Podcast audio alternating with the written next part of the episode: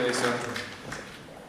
Uh, hyvää iltaa kuin afton. Uh, good evening. Uh, my name is Philip Taylor. I'm the director of this festival. When we started to put together this about a year ago, we didn't know anything about how it would look except for that me and Sophie would be standing on stage in the beginning of the festival. That was the only thing we decided. Hyvää iltaa minunkin puolestani. Olen Sofi Oksanen ja todellakin meillä oli näin yksinkertainen lähtökohta tähän tapahtumaan, ähm, jollaista itse olin kaivannut jo pitkään Suomeen. Här hörde vi Filip Teir öppna historiens första Helsinki Lit-evenemang tillsammans med författaren Sofi Oksanen. Helsinki Lit är en ny internationell litteraturfestival som vill erbjuda alla litteraturintresserade djupa och intressanta scensamtal i en trevligare och något lugnare miljö än de här stökiga mässhallarna som vi annars får nöja oss med här i Helsingfors. Och vi som befinner oss på Helsinki Lit den här helgen är Anna Dönsberg och själv heter jag Marit Lindqvist. Och I dagens bokmagasin så kommer vi att träffa den somalisk-engelska författaren Nadifa Mohammed som skriver om Somalia i slutet av 1980-talet. Och vi kommer också att få höra den ryska författaren Mikhail Shishkin som berättar om bakgrunden till romanen Venushår som nyligen utkommit på svenska. Och så hade vi spetsat oss på att få en pratstund med den svenska författaren Carl Johan Wallgren. Han har gett sig in i thrillergenren och skrivit en riktigt bra thriller. Men han har dessvärre gett återbud. Så istället för Wallgren så kommer vi att träffa en annan svensk författare, nämligen Sara Mannheimer, som också har besökt Helsingfors i helgen, men hon har deltagit i en diskussion om nordisk litteratur i ett annat seminarium. Det har varit mycket på gång den här helgen. Eh, när den ryska författaren Mikhail Shishkin och vår egen Sofie Oksanen uppträdde på scenen här på Savoyteatern Helsingfors i fredags så konstaterar Shishkin bland annat att dagens Ryssland verkar vara på väg tillbaka till ett Sovjetunionen, eller hur Anna? Ja, han hade en bra bild. Han sa att ryssarna skulle 1991 ha haft chansen att bygga ett nytt hus. Men istället så byggde de bara samma fångbarack på nytt. Och Shishkin hör ju till de författare som faktiskt har lämna Ryssland själv för 20 år sedan och idag är han mest bosatt i Schweiz och Berlin och besöker Moskva då och då. Så han hör till de här intellektuella som har lämnat landet. Och det konstaterar han också att gränserna är ju öppna så att det är ingenting som hindrar de som står i opposition mot regimen eller som är dissidenter och författare och intellektuella att lämna landet. Det är bara synd för att det är ändå ganska svårt att påverka landets utveckling utifrån. Jo, det konstaterar Sofie Oksanen också att alla de som kunde förändra landet lämnar landet och att det verkar vara en metod. Sen konstaterar Shishkin också att, att Putin är Rysslands värsta fiende och han var ganska hård i sina ord för han sa att, att, att folket följer fyren in i självmord. Och Putin och den här Putins regim utnyttjar också och missbrukar folkets fosterlandskärlek.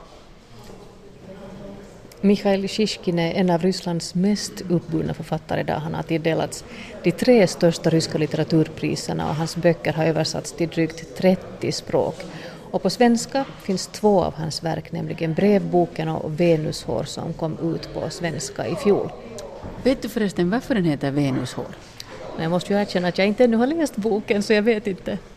No, det som han berättade var att alltså Venushår är en växt som bland annat växer på i Italien så täcker den ruiner, alltså det, det, är en plant som klarar sig hur bra som helst. Men i Ryssland så där är den en krukväxt. Så där är det en växt som absolut inte skulle klara sig utan mänsklig värme och inomhusvärme. Och det betecknar han som symboliskt alltså att, att trots all grymhet som förekommer i den här boken så är det den mänskliga värmen som håller folk vid liv. Och det visade sig att det var många som kommit till Helsinki Litfest just för att få höra Michael Shishkin. Och vad är det som har lockat dig till Helsinki Lit? Hör du, det är enbart den här att jag vill höra Mihail Shishkin. Jag håller på med hans, jag har köpt hans bok på ryska naturligtvis för länge sedan. Jag tog fram den nu för någon dag sedan och, och läser den varje dag. Så, så det är därför jag ville komma hit och höra honom och höra vad han säger för att han är så pass intressant författare för mig personligen just för att jag är ryskspråkig. Vi ska få höra en intervju som vår kollega på Sveriges Radio, Fredrik Wadström, har gjort med Michail Shishkin när han besökte Sverige tidigare i år.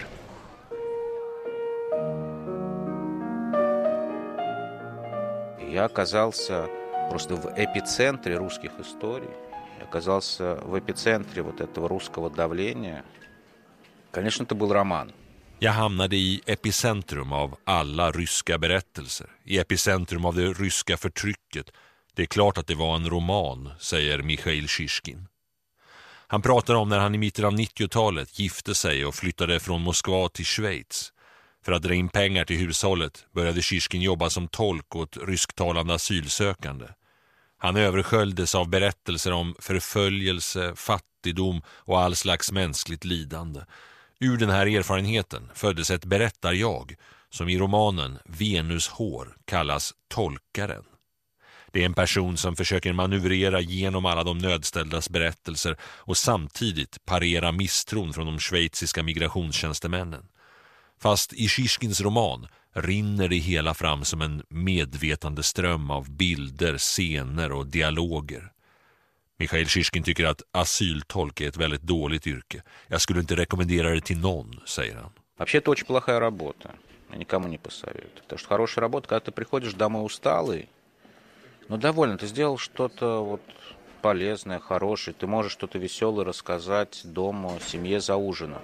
Ett bra arbete, det är ett sånt när du kommer hem trött efter arbetsdagen och känner att du har uträttat något värdefullt och kan berätta något roligt från jobbet för din familj, säger Mikhail Shishkin. Efter en dag som tolk under förhör med asylsökande hade jag bara historier om smärta och sorg som snurrade i skallen och jag kunde inte stänga av det. Jag var tvungen att skriva ner det, säger Shishkin. Och här föddes romanen Venus hår som inte är lätt att beskriva. Det är en text som är svår att titta på utifrån och försöka överblicka hur den sitter ihop.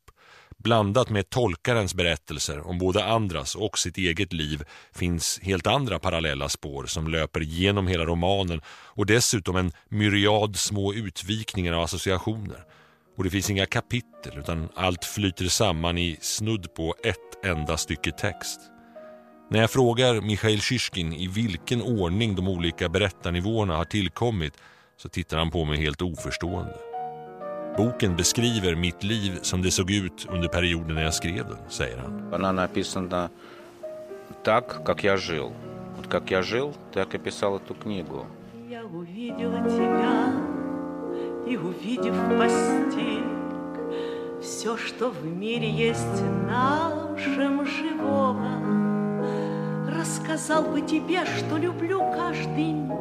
Ett av huvudstråken i Mikhail Shishkins Venus hår är dagboksanteckningar av den ryska romanssångerskan Isabella Jurjeva som föddes 1899 och levde ända till år 2000. Jurjeva levde alltså under hela 1900-talet och Shishkin säger att för hans föräldrar betydde hon enormt mycket. I romanen får författaren i uppdrag av ett förlag i Moskva att skriva en biografi av den just bortgångna Isabella Jurjeva och får därför tillgång till hennes dagböcker. Hela ramberättelsen med förlaget är väldigt övertygande så jag frågar Michail Shishkin om han någon gång fått ett liknande erbjudande. Jo, om man tänker sig förlaget som en högre instans så kan man väl säga det, säger Shishkin och pekar mot himlen. Ну, если понимать под издательством некое высшее издательство, то все весьма реалистично. Конечно, никаких ее записок не осталось. Det finns förstås inga minnesanteckningar eller dagböcker som Isabella Jurjeva lämnade efter sig, säger Mikhail Shishkin. Och så berättar han en lång historia om hur han efter sin mammas död läste hennes dagböcker från Stalintiden och att han förvånades över hur de bara handlade om vänskap, kärlek och de ljusaste stunderna mitt i en period av avrättningar, massgripanden och arbetsläger. När dagböckerna sen försvann i en brand insåg Shishkin att mammans anteckningar var en kamp för att hålla hoppet uppe i den mörkaste av tider. Men han kunde inte förmå sig att skriva om sin mor så det fick bli om den legendariska romanssångerskan istället. Сквозь потоп людской всплывает в памяти порой Отрывки детства, друзья, соседства и облик твой Сашка Сорванец Mikhail Shishkin läste allt om hur det var i Isabella Jurjevas hemstad Rostov under det tidiga 1900-talet. Han letade upp namnen på lärarna i de skolor hon gick under uppväxten och tog reda på allt han kunde. Men i något skede var jag ju tvungen att hitta på saker om henne när jag skrev och det plågade mig, säger han. En natt vaknade han till och förde en sömndrucken dialog med den döda romansångerskan. Вот я представил себе, как я к ней подойду и скажу, Изабелла Даниловна, простите меня, пожалуйста, но я это все сделал только потому, что я вас люблю. Jag föreställde mig hur jag gick fram till henne och sa förlåt, men jag gör det här för att jag älskar er så mycket. Och jag hörde hur hon svarade Misha, det är ingen fara. Tack ska du ha. Efter det kände jag mig fri att skriva om hennes liv och att jag moraliskt hade rätt att göra det, säger Mikhail Shishkin. И я услышал ее ответ. Она мне сказала, Миш, ну хорошо, хорошо, спасибо. Саша, как много в жизни ласки, как незаметно бегут года. Förutom de litterära framgångarna under senare år har Mikhail Shishkin blivit känd som författaren som offentligt och skarpt kritiserar den nuvarande politiska ledningen i Ryssland. Under 2014 har han i internationell press skrivit flera uppmärksammade debattartiklar mot Rysslands agerande i Ukraina. Och våren 2013 fick Shishkin stora rubriker när han hoppade av den ryska delegationen som var på väg till en bokmässa i New York. Jag vägrar att stå där och presentera mina böcker under ett porträtt av Putin, säger Shishkin när vi pratar om avhoppet. Han fick mycket kritik av ryska författarkollegor då för ett och ett halvt år sedan. Men sedan dess har samhällsklimatet hårdnat ytterligare i Ryssland och många av de som skällde på Shishkin den gången har nu själva hängts ut som landsförrädare. Jag vill inte längre arbeta tillsammans med staten men jag representerar gärna landet Ryssland, säger Shishkin. Я не хочу быть больше с этим государством, я хочу быть с Россией, а Россия и это государство – это разные вещи совершенно. Вот я хочу и буду представлять, и представляю Россию, и русскую культуру, я представляю мою Россию. Я не хочу представлять путинский режим. Jag är gärna en representant för den ryska kulturen men inte för Putin-regimen, säger Mikhail Shishkin. Vi återvänder till den rika och vindlande romanen Venushår. och jag gör återigen misstaget att försöka reda ut om reseberättelserna från Rom redan var påbörjade när de fiktiva dagböckerna av Isabella Jurjeva kom in i bilden. Shishkin viftar undan frågorna. Jag skriver som jag lever, säger han. Det finns två sorters författare. Den ene är härskare över sin roman och ringer i en klocka på morgonen så att den ska komma springande. Колокольчик звонит, и Роман прибегает. Хозяин, что мы будем сегодня писать? И послушно записывает, что ро- хозяин ему диктует. Romanen frågar författaren, härskare, vad ska vi skriva om idag? Och så skriver romanen det som författaren dikterar. Men jag är den andra sortens författare, säger Mikhail Shishkin. Romanen är härskare över mig och ringer när den vill att jag ska komma. Det är väldigt bra för jag behöver aldrig fundera över varför jag skriver på det ena eller andra sättet. Om romanen dikterar så, då är det bara att skriva ner. Problemet är förstås om ingen ringer på dig. И тогда ты начинаешь думать, боже мой, тебя б- хозяин оставил, ты хозяину больше не нужен. Это счастье, когда звонит звоночек, да. Då börjar du tänka, jag är övergiven, jag behövs inte längre. Det är en lycka när klockan ringer, säger Mikhail Shishkin. Och han får det nästan att låta som en romans av romanfiguren Isabella Jurjeva i Venus hår. För jag vet att du älskar en annan. Потому что ты любишь другого.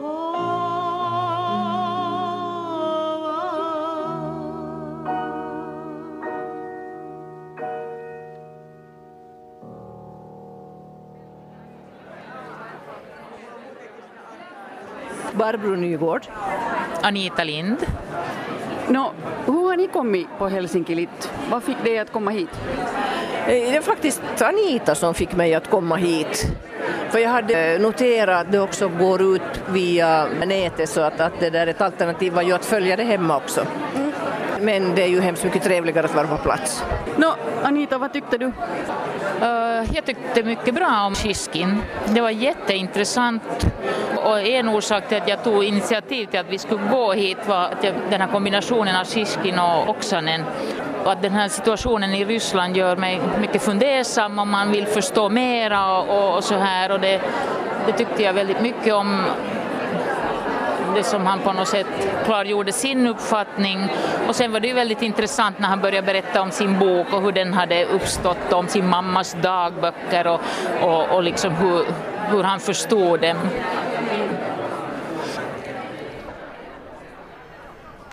Yles temakanal streamade många programpunkter på Helsinki Lit här under helgen.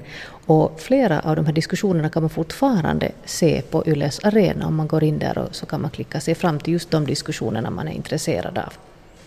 Och primus motor för hela Helsinki Lit är kulturjournalisten och författaren Filip Teir som var märkbart glad och också lite lättad över att festivalen kommit bra igång och att festivalen fått ett gott mottagande. Det känns skönt, men det är ofta så där att man som arrangör tänker väldigt mycket på att hålla tidtabellerna, är, är alla nöjda, har alla kommit till sminket i rätt tid, så att det är mycket sånt man tänker på. Men jag har faktiskt hunnit också lyssna på de, de flesta av de samtal, åtminstone liksom största delen av dem och det, de har ju varit väldigt bra. Och sen är det också väldigt bra stämning inne i salen. När ni invigde festivalen, du och Sofie Oksanen, här i fredags, så sa ni att i planeringsskedet så stod ni bara på en scen och visste inte riktigt hur det skulle bli. Har det blivit som ni önskade er och fantiserade? När jag hörde Sofie Oksanen igår samtala med Mihail Shishkin så, så tänkte jag faktiskt på det och speciellt när stämningen i, i salen var sån att, att ja, men det blev ju precis så som man hade drömt om för att man har sett den här typen av diskussioner på andra festivaler och på något sätt tänkt att den, den här typen av djupt samtal så skulle jag vilja hit, ha hit till Helsingfors och det kändes så när, vi, när jag satt där.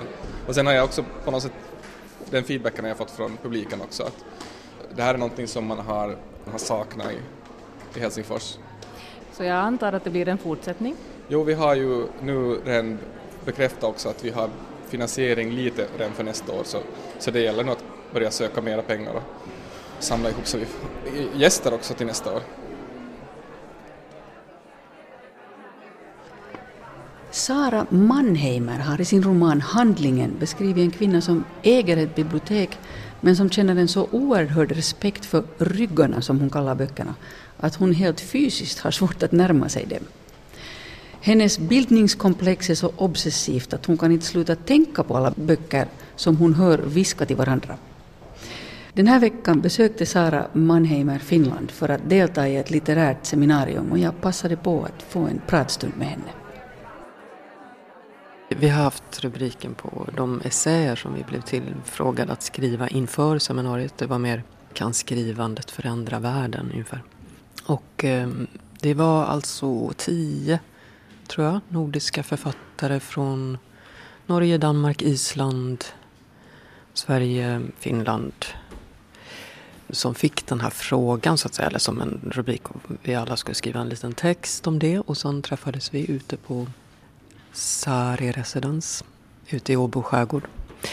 Eh, och hade ovanligt lång tid på oss för att, för att vara i sådana här sammanhang. Det, det var ganska speciellt att vara så många dagar tillsammans och diskutera seriöst varje av dessa texter. Så det har vi gjort nu i en, ja, en knapp vecka. Då kan jag inte låta bli att inflika att om frågan var att kan skrivandet förändra världen så vad kom ni fram till? Ja, det är en bra följdfråga. Självklart, eller jag, alltså jag hade inte förväntat mig att vi skulle kunna komma fram till någonting och det kan jag inte heller säga att vi gjorde. Men det var bra att få tid att diskutera det och um, som det ofta är med så enormt stora frågor så hamnar man liksom i mer detaljerade små skrymslen av, av uh, ja, frågeställningen helt enkelt. Du har gett ut två romaner, Reglerna 2008 och eh, Handlingen 2011. Och i båda finns en, en kvinnlig huvudperson som har satt upp regler och mål för sitt liv. Så mål som sen gradvis kommer fram för läsaren och man inser att aha, det är så här hon tänker. Och när du talar om att kan skrivande förändra världen så i handlingen kunde man väl egentligen säga att där finns en kvinna som tänker kan läsande förändra världen? Hon har en enorm respekt för böckerna i sitt bibliotek, böcker som hon har ärvt. Hur kom du på den idén att man kunde betrakta böcker lite som ryggar, någonting som man, som man måste närma sig med yttersta respekt? Ja, jag vet inte om jag kom på det mer än att jag känner att jag är född in i det. Liksom den känslan av att vara omgiven av språk och framförallt då i form av böcker som står omkring mig liksom från första stund på ett mystiskt och eh, både inbjudande och eh, skrämmande sätt. Så just den bilden var en väldigt liksom självupplevd eh, bild som är grundläggande tror jag för min, ja, för mitt, min, min, min start i livet. Liksom. Men sen är det klart att det blir en väldigt abstrakt bild till slut eftersom vi är alla vana att se böcker i bokhyllor. Det är liksom inte någon jättekonstig sak men jag har försökt behålla den där ehm, abstraherade känslan av vad, vad som faktiskt, vad man fantiserar kring liksom av att titta på de här ryggarna som barn innan man vet vad de egentligen står för eller skulle kunna vara. Den här huvudpersonen i handlingen, hon, ehm, hon har ju svårt att inlemma de här böckerna på sätt och vis i sin värld därför att hon har ett så stort kontrollbehov, så som jag uppfattar det. Så um, ser du det som att, att, att det är riskabelt att läsa böcker för de kan förändra dig? Ja, uppenbarligen så, så finns det nog en sån tro då på något sätt. Alltså på något sätt så är det ju sant det du säger att det, det är uppenbart att att den här personen har liksom en känsla inför det här att det, det är liksom på liv och död lite grann. Men hon gör ju tappra försök. Hon går med i en läsecirkel och, och hon, hon tänker oupphörligt på de här böckerna. Det är inte så att hon skulle strunta i det och tänka att det där behöver man då inte. Nej. Eller att det där tänker jag inte ha i mitt liv. Utan hon, hon kämpar på. Skulle du kalla det ett bildningskomplex, det hon lider av?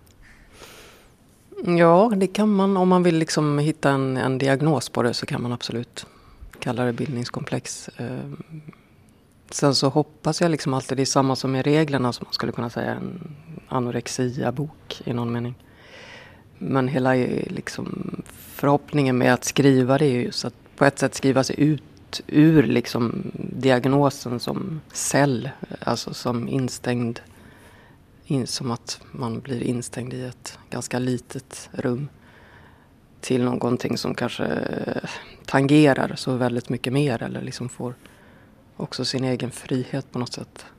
Eh, I galenskapen så finns ju liksom hela världen på något sätt, bara lite mer extremt. Nu finns det ju ett tragiskt stråk. Den här huvudpersonen väntar barn och så blir det ingen barn, hon får missfall. Och så gör hon sig så att säga ett fiktionsbarn. Såg du den lösningen som någonting eh, kreativt eller såg du det som någonting destruktivt? Hmm.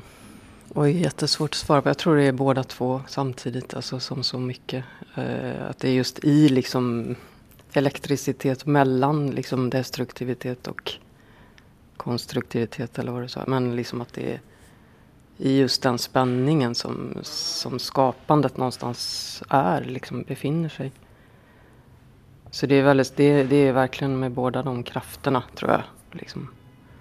Men det var ju väldigt eh, o... Eh, alltså jag, hade, jag tänkte inte ut eh, liksom handlingen eller den här. Det var någonting som, som tog plats skulle jag vilja säga. Och det är ju lite oväntat kanske. Det kommer på något sätt lite oväntat i boken eftersom den börjar ganska massivt med en slags typ av universumsbildande och så kommer det här barnet, eller frånvaron av barnet in lite från ett annat håll. Men på något sätt så kände jag att det sa någonting om vad jag ville berätta om också, vad litteraturen har för möjlighet eller potential kanske. Berätta lite om hur du gav de här två personerna i de här två romanerna, då, reglerna och handlingen, hur du gav dem en röst. Tänkte du så där när du skrev, eller hur filade du fram den där texten? Det är det här jag aldrig kan svara på. eh, nej, men det är, jag vet inte. Alltså det är ganska olika måste jag säga. Den första boken, den kom ju lite mer ur ett jag hade börjat intressera mig för judendomen och läst en del i Talmud. Som ju innehåller väldigt mycket regler kan man säga. På ett sätt som jag liksom aldrig hade föreställt mig att de skulle vara så, så extremt eh, konkreta och detaljerade. Det är som att föreställer sig religionen som en, som en stor öppen, ja hela det metafysiska på något sätt. Att det är snarare där religionen finns. Och så var det de här liksom extremt konkreta, nästan tvångsmässigt tydliga reglerna. Och det var en väldigt enorm inspirationskälla för mig. Det blev liksom som att jag fick en annan väg in i mitt eget sånt typ av system. Liksom, vad, vad kommer mina regler ifrån? Alltså vad är det, hur, hur mejslas de här reglerna fram? Så jag vill bara, alltså det var på något sätt mycket ur det som den här första boken kom. Och det var mest verkligen en typ av liksom ton eller röst som man skulle kunna säga. Men en, språk, eh, en språkton, nästan musikalisk känsla av att hitta någon slags som jag faktiskt bara liksom hoppade på. Den ledde mig ganska långt. Även om ja, det gick också ganska fort att skriva den boken. Men med handlingen var det ju väldigt annorlunda skulle jag vilja säga. Och det var också första gången jag på något sätt hade tanken att, eller på något sätt stod inför det faktum att jag nu ska jag skriva en bok. Jag hade aldrig, det tänkte jag aldrig när jag skrev reglerna. Det var bara som att jag skrev.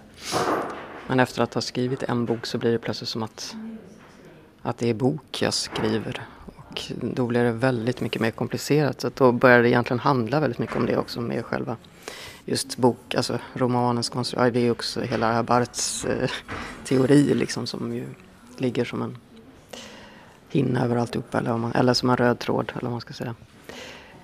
Ja, huvudpersonen tacklar ju hela den här litterära världen genom Barts eh, bok Litteraturens nollpunkt. Vilket kanske inte är den lättaste ingången kunde man säga. Nej, men den var ju så väldigt tunn så det var ju det, den var så inbjudande för att den var så nätt och lätt.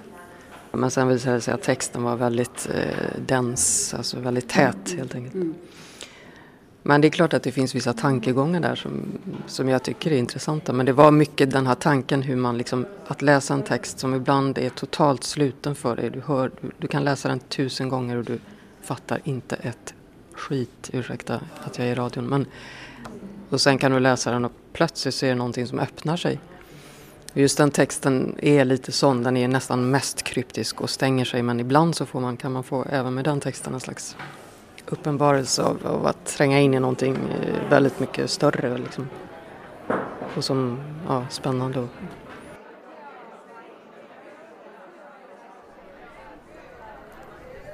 En av de intressanta gästerna på Helsinki Litfestivalen var Nadifa Mohammed, en eh, somalisk-brittisk författare som i romanen Förlorade själar skriver om ett Somalia på gränsen till inbördeskrig i slutet av 1980-talet. Det här är en historia där tre starka kvinnor från olika generationer och med olika samhällsbakgrund står i centrum för handlingarna. Historien börjar den 21 oktober 1987 och jag frågar Nadifa varför hon har valt just det här datumet som utgångspunkt för sin berättelse.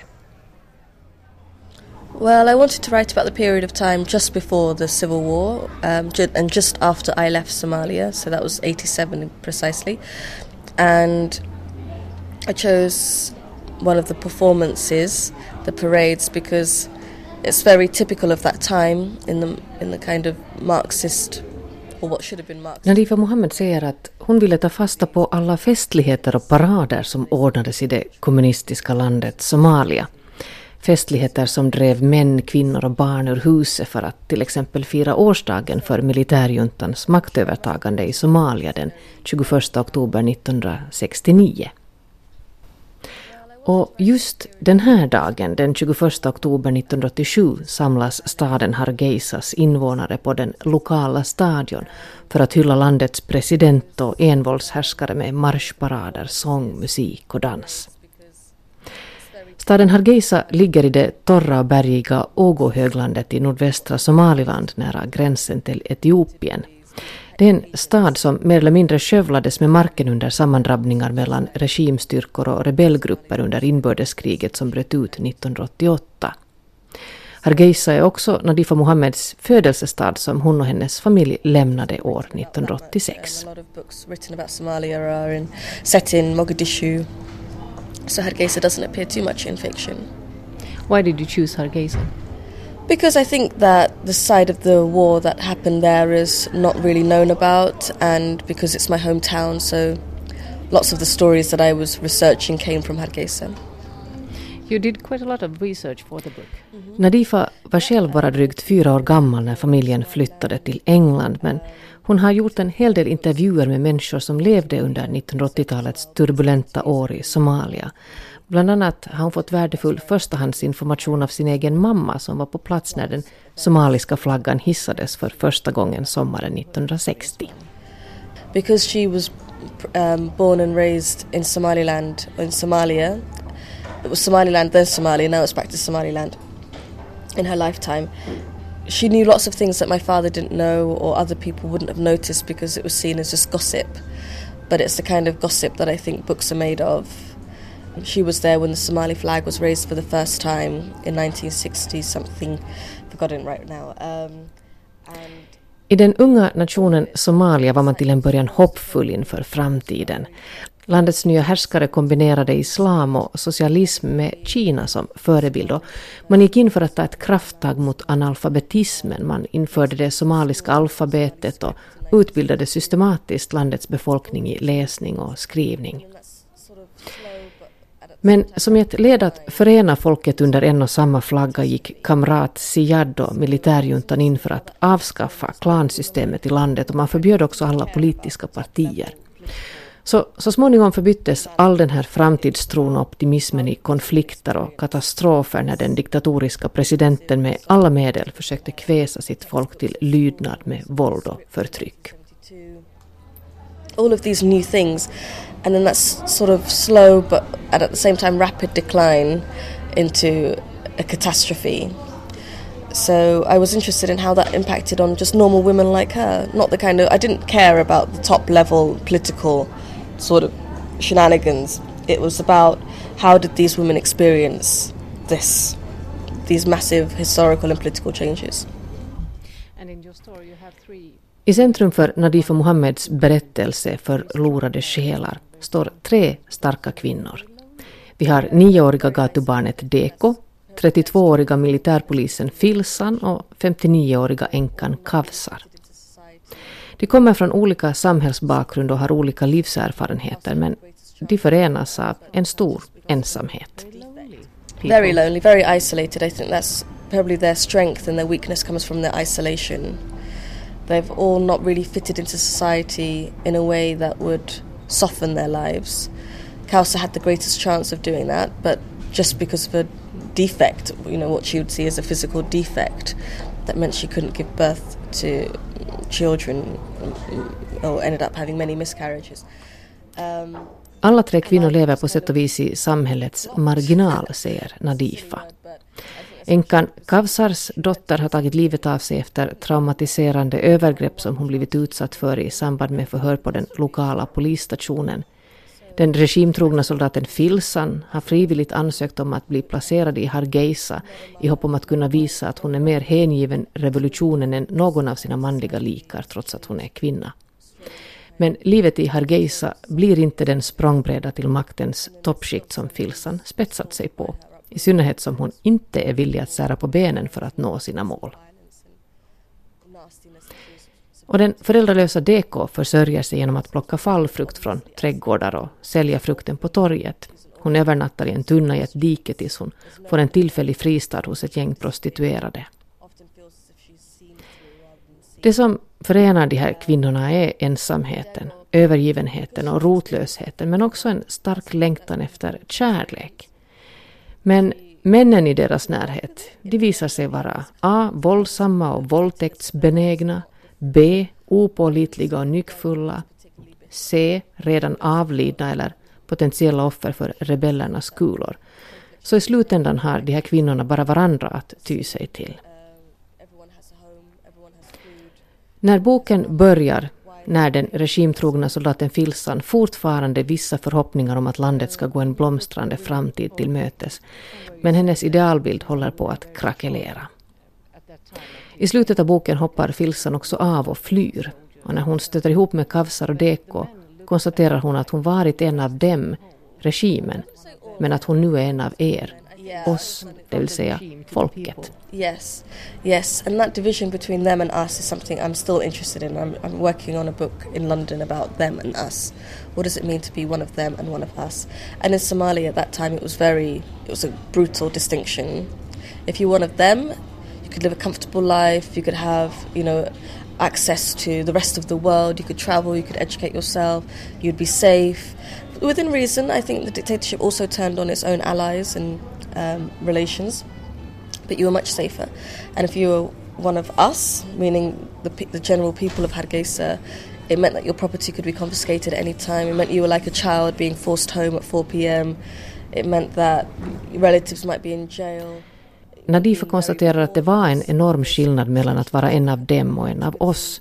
För som regimsympatisatör kunde man räkna med god ekonomi och tillgång till utbildning, medan folket fick finna sig i repressalier och absurda förbud som att inga hus i Hargeisa fick vara högre än två våningar eller att det rådde utegångsförbud från klockan fyra på eftermiddagen. I Förlorade själar intar trädgården en central plats. Den prunkande fruktträdgården är Kavsars livsverk som hon anlagt i en torr och ofruktsam jord.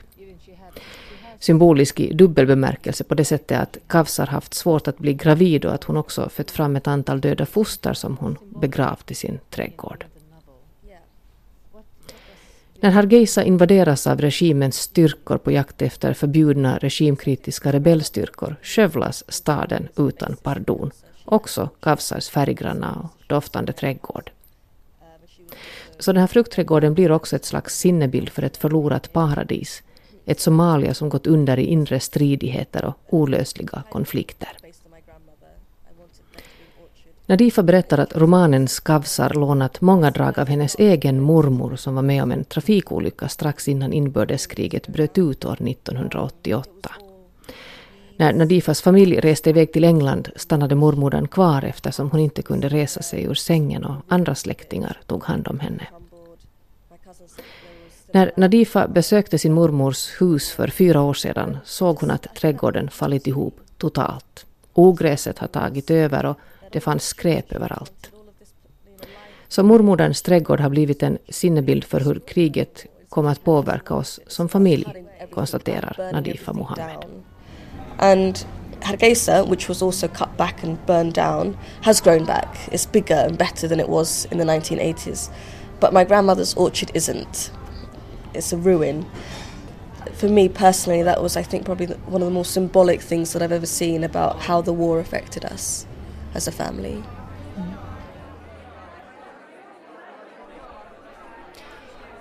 Innan vi avslutar kommer här ett litet webbtips. För en dryg vecka sedan publicerades en poesiantologi på webben med dikter som vill fästa uppmärksamhet vid utsatta barns situation i Finland idag. Utgångspunkten för projektet som går under namnet Det oskyddade, Erikoista, samlar tolv finländska författare som skrivit texter med utgångspunkt i fallet med Erika som på mors dag för tre år sedan dödades. På webben kan man ta del av samtliga bidrag och så här låter till exempel en del av Monica Fagerholms bidrag. Här framfört av författaren själv tillsammans med teatergruppen Lost Primadonnas. Tiden är tiden vi gör något annat. Jag ser en flicka som är en prinsessa. Jag ser en flicka som, ja jag vet inte riktigt varför jag märker henne, men det är något... Vi ska till Moskva. Gdzie Moskva. Var är Moskva? Tiden är tiden vi gör något annat. Vi måste komma ihåg blommorna. Jag ser en flicka, blåmärken, hår som rivs. Vilka blommor? Det är ju mors dag idag. Ja, men det var ju fruktansvärt det där som hände. Och på mors dagen, ja, jag känner ju platsen. Jag växte upp där, i samma förort. Det var min värld. En flicka som inte- Här avslutar vi bokmagasinet för den här gången. Nästa vecka blir det mera finlandssvenskt. Då är bland annat Thomas Brunell, Martina Molis Mellberg och Johanna Holmström aktuella med nya böcker. Så hälsningar härifrån Helsinki Litt av mig, Anna Dönsberg och mig, Marit Lindqvist. Vi hörs om en vecka. Hej då!